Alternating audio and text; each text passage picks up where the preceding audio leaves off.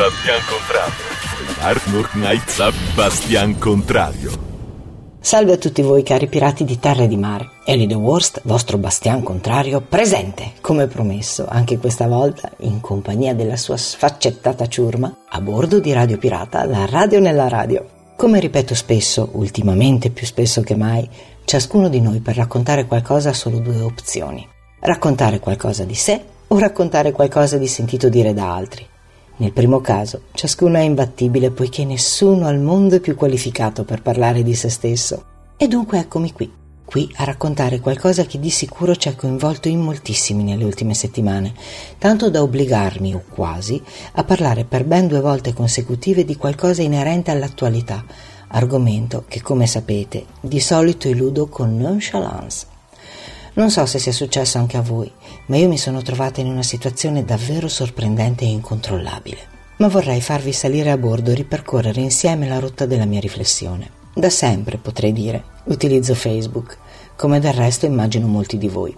Data la mia reticenza a lasciarmi coinvolgere in situazioni spiacevoli, in discussioni politiche o in banalissimi pettegolezzi, ops, scusate, questione di età, dovrei dire banalissimi gossip, ho adottato un modo un po' insolito di approcciarmi.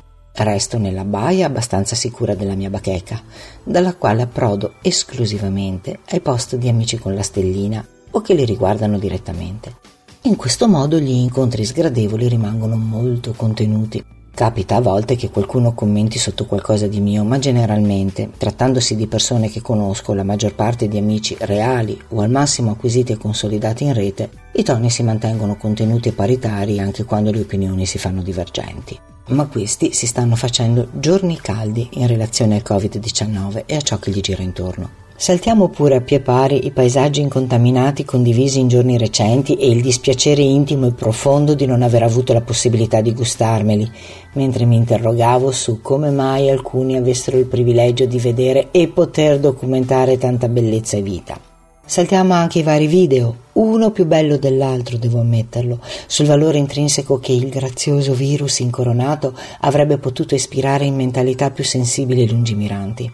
Saltiamo anche realtà più concrete e dolorose, fra le quali in molte situazioni si contendono i posti di massima sofferenza, dalla solitudine dei malati e dei loro familiari, divisi nel momento di massimo bisogno, alle persone sole e per di più isolate, al disorientamento dei bambini, alla rinuncia a sottoporsi a cure magari indispensabili, ai comprensibili timori per la sopravvivenza futura, anche se come sapete un'idea tutta mia l'avrei avuta, e alla coraggiosa e pesantissima attività di medici, infermieri, volontari e personale di servizio, e alla silenziosa presenza e apprensione dei loro familiari, probabilmente divisi tra il grande orgoglio di vedere la generosità d'animo dei loro cari, il timore di perderli da un momento all'altro, e il timore di venir contagiati loro stessi. E fermiamoci sulla recente storia del plasma di Mantova. In realtà non è il plasma il vero protagonista della puntata, ma succede così.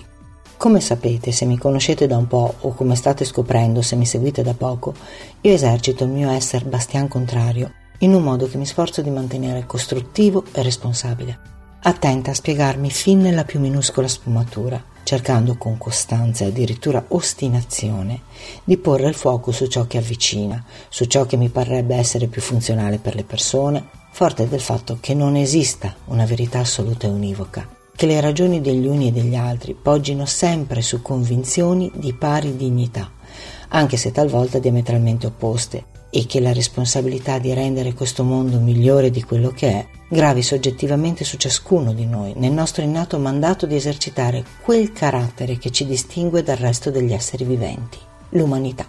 Sembra però che per quanto si sia orgogliosi di definirci tali, come titolo altisonante che riverbera al di sopra di ogni specie esistente, non si sia altrettanto coerenti e determinati nell'essere all'altezza di tale inimitabile titolo.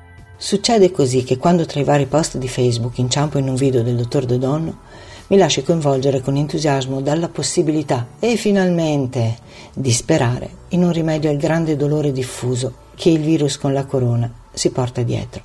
Mi lasci toccare dalla voce e dalle parole grevi di sentimento, speranza e trasversalità che il dottore pronuncia. Mi lasci convincere dall'assenza di volontà di apparire di questo uomo, la cui immagine, sempre una, sempre quella, rimbalza uguale a se stessa da un posto all'altro, Tra l'altro, sembra che non sia l'unica ad essere presa dal positivo delirio a favore di questo medico e del suo staff, tanto che, iscritta in un gruppo Facebook dedicato a lui, mi ritrovo in soli quattro giorni tra ben 75.000 e più iscritti.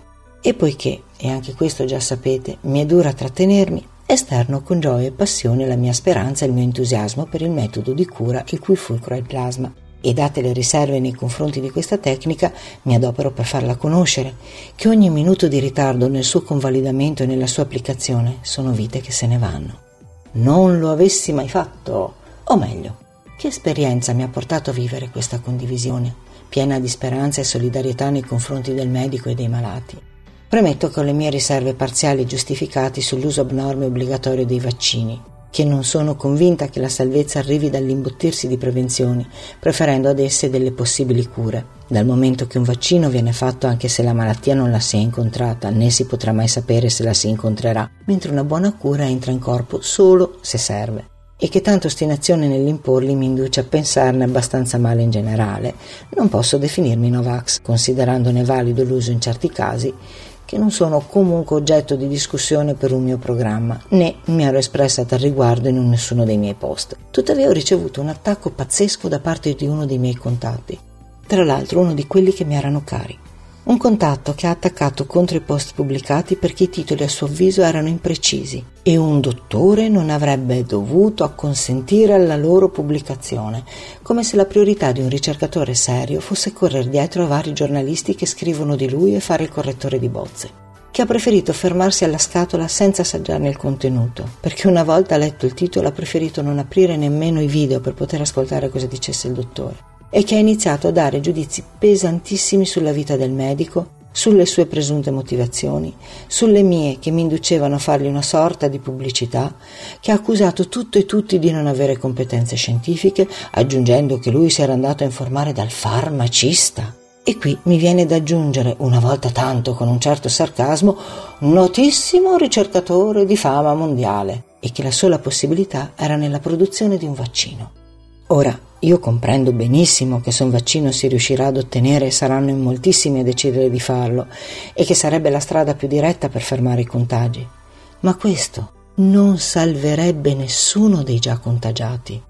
Comunque sia, dopo un numero relativamente basso di commenti l'ho invitato a parlare in privato. Certa che ci saremmo capiti, che le nostre idee in realtà non erano nemmeno opposte, poiché entrambi gli approcci, se praticabili, saranno funzionali alla battaglia al regale virus che però la sua aggressività e chiusura mi avevano messa a disagio, tanto più che venivano esercitate nella mia bacheca di Facebook, luogo in un certo senso sacro per la grande attenzione che ho di non scadere mai in commenti e confronti pesanti, politici o violenti, nel mio intento di mantenere i miei spazi accoglienti e costruttivi. La risposta da shock è stata che per quanto lo riguarda i malati avrebbero potuto morire tutti, piccolo tributo in nome della salvezza dell'umanità, e che per gli altri si faccia subito un vaccino. Il tutto seguito da altre parole più o meno pesanti, ma poco conta. Non sono andata oltre. Anche se in cuor mio la domanda era: varrebbe anche se tra i malati ci fossi tu o una delle persone a te più care? Perché vi racconto di questa cosa che potrebbe apparire una banalità, una cosa di poco conto, una semplice ma sgradevole discrepanza? Ve ne parlo perché è stato davvero scioccante e disarmante rendermi conto che a nulla valesse cercare un dialogo, che a nulla valesse invitarlo a sentir ragioni, che non vuol dire pretendere di avere ragione. Eravamo già tutti processati. Il giornalista che aveva scritto il titolo del post, il medico, il suo staff, tutti gli scienziati interessati al protocollo del dottor De Donno, la ragazza che ha fondato il gruppo lui dedicato, i miei amici che la pensano come me, mio marito, in tutto ciò, inizialmente, ho cercato di spiegargli come mai mi stesse a cuore e mi fosse piaciuto questo medico, così come lo avrei spiegato alla più cara delle mie amiche, senza nemmeno rendermi conto che io stessa ero già sotto feroce processo. Poi ho cercato semplicemente di rinfrescare l'attenzione al diritto di diversità, al fatto che è possibilissimo e doveroso avere idee diverse, anche se a volte ci possono essere un po' indigeste ma che il mio cercare di spiegarmi e contenerlo era semplicemente sulle modalità che aveva scelto per esprimersi, che trovavo piuttosto violente e offensive non solo nei miei confronti, ma anche in quelli di altri amici che avevano commentato in modo diverso lo stesso post. Nulla.